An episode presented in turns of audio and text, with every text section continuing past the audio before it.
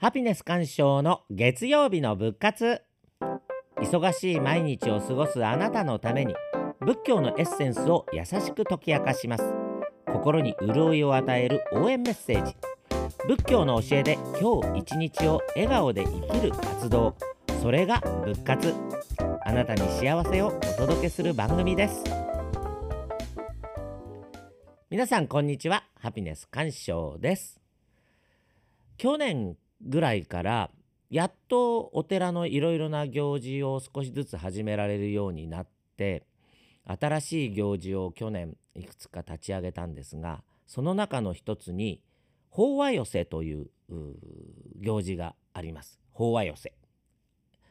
寄せっていうぐらいですから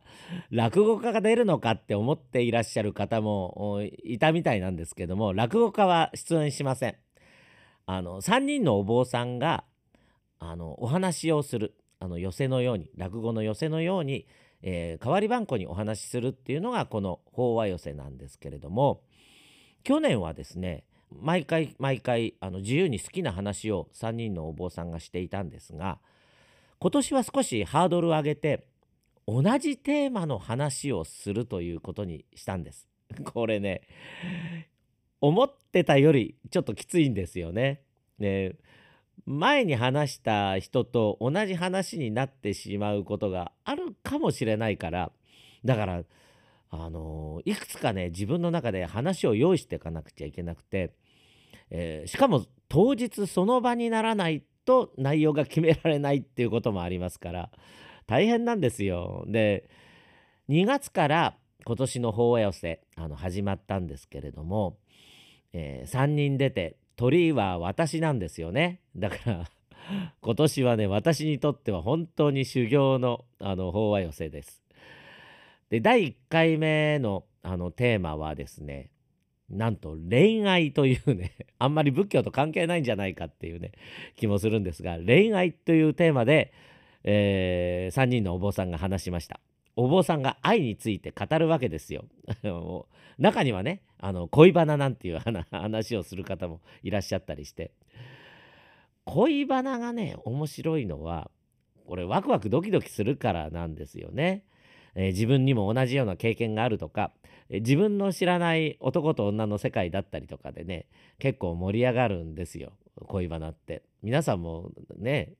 友達と集まって喫茶店とかあるいは飲み屋で恋バナすることあると思います。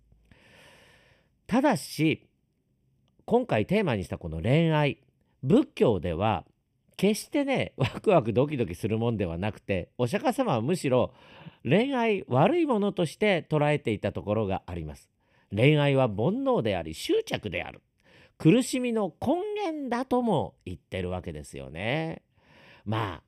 そうは言うもののやっぱり恋バナは楽しいもんです。恋愛ってね人を幸せにもするんですがこれ苦しみを与えるものだっていうことでもあるんです。会えないと苦しい。愛しているのに会えば喧嘩ばかりしてるなんてこともあったりします。いい人と出会えて一生満足ならいいんですけれども人間というのはなかなか満足ができなくて満足してもその2倍ぐらいの渇きが増すっていうこともあったりします。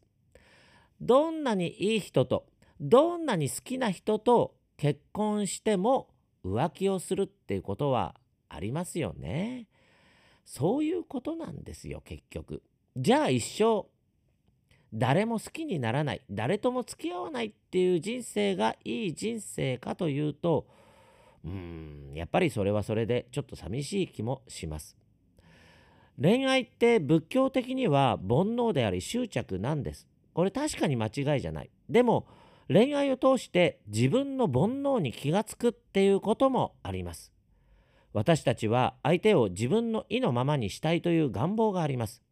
ところが相手は自分の思うようにはならない。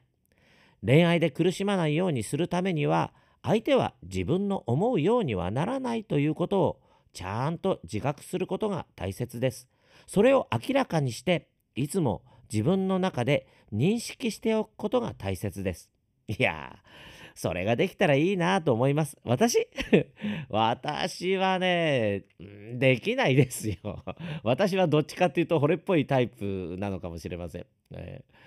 若い時はね、あのー 痛い目に遭うことも多かったと思います。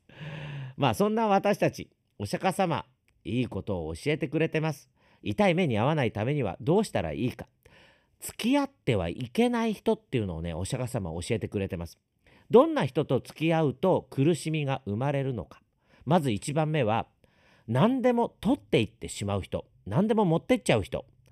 全部持っていこうとする人ですね。品物とか心もです。あとね、お金もそうですね。あの、ちょっと渡して、さらに多くを求めて持っていく人がいたりします。で、もう一つは、自分の利益だけ考えているような人。こっちのことは考えなくて、えー、こっちから持ってって自分が利益を得るということを考えているような人。そういう何でも持ってっちゃう人と付き合うのは苦しみが生まれますよってお釈迦様おっしゃってます。それから2番目。言葉だけの人。言葉だけの人。うんいますよね。友情を装う人とか、あるいは現実不可能なことをなんか言ってくる人とかね。やらなきゃいけないことが迫ってくるとなんだかんだ言って都合が悪いとかって言って逃げちゃう人。そういう人いますよね。そういう人と付き合うと苦しみが生まれますよってお釈迦様はおっしゃってます。それから3番目。甘いことを語る人。これね甘いことを語る人。ね。悪いことであってもさもそれが正しいようなことを言ったりする人うーんあと人前でなんかねやたらお世辞を言う人なんていうのもそういう人です。それからあの直接は言わないで陰であの悪口を言う人いますよね。そういう人とお付き合いをしていると苦しみが生まれてくるってお釈迦様はそうおっしゃってます。それから4番目。うん宝刀の仲間は友ではないって言ってますねお釈迦様。うん。宝刀の仲間。宝刀ってどういうことかっていうとお酒に溺れるような人とかそれからあの見せ物に興じる人、まあ、ライブとか演劇とかそういうのにね、うん、出かけていって全く仕事しなくなっちゃうようなことあるいは博打ですね博打。面白いのはね夜中にこっそり出かける人っていうのもね入ってたりするんですよ。これね経典の中に書いてあるちゃんと。夜中にこっそり出かける人2500年前もそうだったんですね。これちょっと笑います。じゃあ逆にどんな人が信頼できる人なのかということもお釈迦様おっしゃってて、えー、これ4人挙げてます。こういう人がいいですよって。まず1番目は困ってる時に助けてくれる人が信頼できる人だって言ってます。どうにもならない時に守ってくれる。正しい判断ができない時に助けてくれるような人。そういう人が信頼できる人だっています。それから2番目。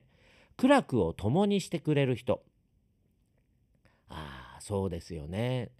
あのなんか本当に苦しくてあの誰にも話せないようなことってあったりするじゃないですかでもそういう秘密を話ができるような人とかでその秘密を守ってくれてで、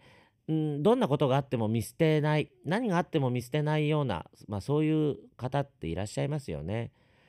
中にはあの私のために命さえもあの捨てられるっていうような、まあ、実際になかなか命捨てるって難しいですけども、まあ、そこまであの思ってくれるような人もいてくれたりします。そういう苦楽を共にしてくれる人が信頼できる人だってお釈迦様は言ってます。から3番目ためになることを話してくれるためになることを話してくれるついつい私たちは、うん、自分の知らない間に悪い方向に進むこともあったりしますけれどもその時に必死で止めてくれるような人あるいは良い方向に私たちを導いてくれたりするような人うんそれからあとまあ今ネットでいろんな情報があのたくさん溢れてますけれども正しい情報をちゃんと教えてくれる人で何といっても正しい生き方をちゃんと教えてくれる人、まあ、こういう人は信頼できる人だってお釈迦様おっしゃってます。それから4番目憐れみのある人憐れみのある人どんな人かっていうとまあ私たち人生の中で浮き沈みは確かにあると思います。いい時はみんなちやほやしますけれどもダメな時にあの見捨てる人って多いですけれどもそういうあの浮き沈みがあってもあのいつも一定してあの私と付き合ってくれるような人。それから私がいい時には一緒に喜んでくれる人。あるいはあの私のことをあの誹謗しないでちゃんと間違いを教えてくれたりする人。あといつも私のことをちゃんとリスペクトしてくれるような人、まあ、そういう人が憐れみのある人って言ってます。でそういう人たちとお付き合いをするとすることがあのいい人生を生んでそして苦しみがない人生になっていくんだってお釈迦様そうおっしゃってるんですけれどもそういうふうに考えるとですね仏教では好きになったらあの誰とでも一緒になればいいとは言わないんですね。好きになっていい人といけない人がいる。好きになってはいけない人を好きになると好きと同時に大きな苦しみも手に入れることになるわけなんです。でもね私たちってね本当に人を見る目がありません。ダメだって人を好きになってしまうこと皆さんありませんか？で結局苦しい思いをするわけですよ。だからお釈迦様ははっきりとこういう人はいいこういう人はダメだっていうことを言葉で残したわけなんですね。言葉にしないとなかなか私たちダメだからお釈迦様は経典という形で、えー、このいい人と悪い人っていうのを残されたんだと思います。でもねやっぱり一人でいるのは寂しいです。ダメな人とでも一緒にいるだけでちょっと幸せなんていう人もいると思います。そういう人に対してお釈迦様は これで一刀両断。ダメな人と付き合うぐらいなら一人でいなさいってねはっきり言ってます。寂しさを埋めたいというそういう欲望でダメな人と付き合うと自分がもっともっとダメになっていく。ダメな人に振り回されてイライラして苦しいだけの人生になってしまうよと。そんなことなら一人でいた方がよっぽどいい。一人でいる間に自分をレベルアップさせなさいってお釈迦様は言うわけです。自分に向き合い自分のなすべきことをなす自分自身に時間とエネルギーを使う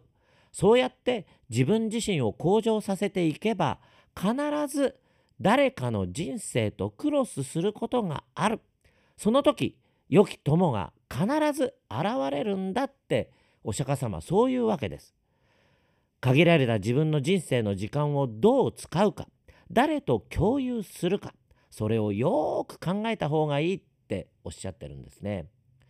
目先の欲望や煩悩にとらわれて生きるよりもっともっと先の幸せを求めて生きていきたいと私もそう思います。さあ皆さんの恋愛はいかがですか？今度ぜひこっそり恋バナ聞かせてくださいね。お寺でお待ちしております。ということで今週も幸せな1週間になることを祈っておりますお話はハピネス願章でした